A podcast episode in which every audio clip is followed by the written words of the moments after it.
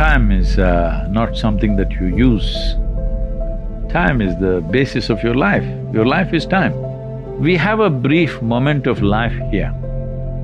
Both in terms of time and space, we occupy just a speck in this cosmos. So let's not think too much about ourselves. If we understand the context of our existence, we are just a small pop-up on this planet and we'll pop out. Most people who are lazy are also bitter about something. There's, there is no sense of profoundness to their life, they always feel insufficient. That's not the way to live. If you are very pleasant and you have a profound experience of life, you have a right to do nothing, absolutely nothing.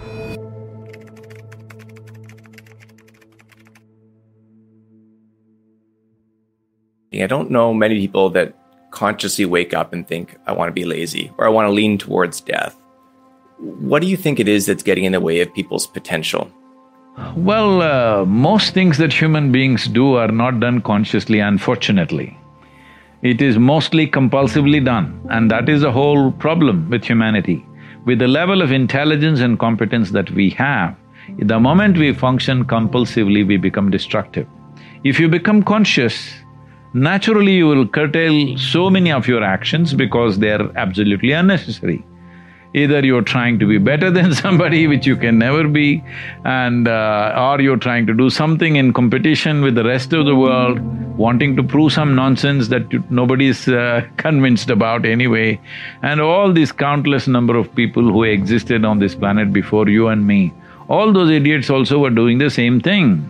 But where are they now? They're all topsoil you and me also will be topsoil after some time. I find that a really helpful point. I think one of the things that drives people oftentimes when they're not wanting to be lazy is that they want to compete. They want to they want to surpass somebody else or surpass something that's in their mind. But it sounds like what you're saying is that one of the best ways to get over that, to, to stop being lazy, is to actually not focus so much on yourself and to not compete. No, I'm not saying don't compete, compete or whatever. Essentially, you're thinking life is a race, right? This is coming from the understanding that life is a race. If life is a race, what is the goal? You must get to the finish line faster than others. You know what's the finish line? You want to get there sooner than me, don't do that, man. that finish line sounds like death. of course it is. Finish line is death. So if you want to win the race, you must go ahead of me, please don't do that. I am older than you, let me go first, okay? so, this whole nonsense about wanting to be better than somebody is happening because you have not found any sense of profoundness in your own existence. If you pay enough attention to life, then you will see, when I say life, life is a… an explosion happening all around you. Not just… see, the basic misunderstanding is when people use the word life, they are talking about their work, they're talking about their family, their relationships, their wealth, their money. No, these are all accessories, frills to life. Frills are fine, only if you have a skirt, frills are good. Otherwise, it's an embarrassment, all right? Right now, this is the situation of the modern world. People have too many frills, but no skirt. There's no profoundness to life, too much decoration. Where will it go?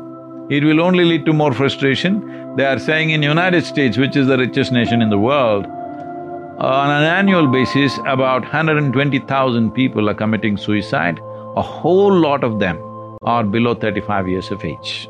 I don't know the exact percentage, but a major percentage are below thirty-five years of age. Why are they doing this? They are doing this because there is no sense of profoundness. There is no struggle for survival, survival is taken care of. Now you need profoundness. If there is no profoundness, you wonder why are you alive?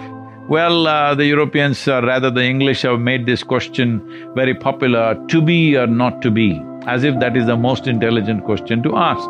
I am telling you, if you are right now, you wake up in the morning and you're blissed out, do you ask to be or not to be? Only a miserable person asks that question. Essentially, when you ask the question to be or not to be, what you are saying is a brief moment of life that you have on this planet, you are thinking whether to cut it short further. This is because time is a very relative experience. On a given day, you're very joyful, Have you noticed on that day, twenty-four hours, poof, went… went off like a moment. Another day, you're miserable or depressed, twenty-four hours feels like ten thousand years. So only miserable people can have a long life. So those miserable people raise all these kind of questions and make it like it's some great philosophy. Life is not a philosophy. Philosophy is a silly explanation to a life which is a phenomena beyond all explanations. You can only experience this. You can't deduct it into your philosophy. The moment you deduct it into your philosophy, you become a constipated life. That means it happens little by little. It doesn't happen like an explosion And how did it materialize for you? Did, did you learn what you teach or did you discover it? I have neither learned nor discovered anything, I'm alive. So what is life I see? Let me make this very clear for all those people who are thinking uh, some fantastic things about me. I know only one thing. I don't know too many things, I just know only one thing. Today even a five-year… five-year-old child claims to know hundred things. I know only one thing. I know this piece of life from its origin to its ultimate. I only talk about this life, but the world assumes I'm talking about them because fortunately life is made the same way within them also. On the surface, plants think I'm talking about them, the worms think I'm talking about them, every other human being thinks I'm talking about them. I am only talking about this because this is the only thing I know. And actually, this is true even for you right now because you don't know anything other than what happens within you. See, right now you think you're looking at me through this video.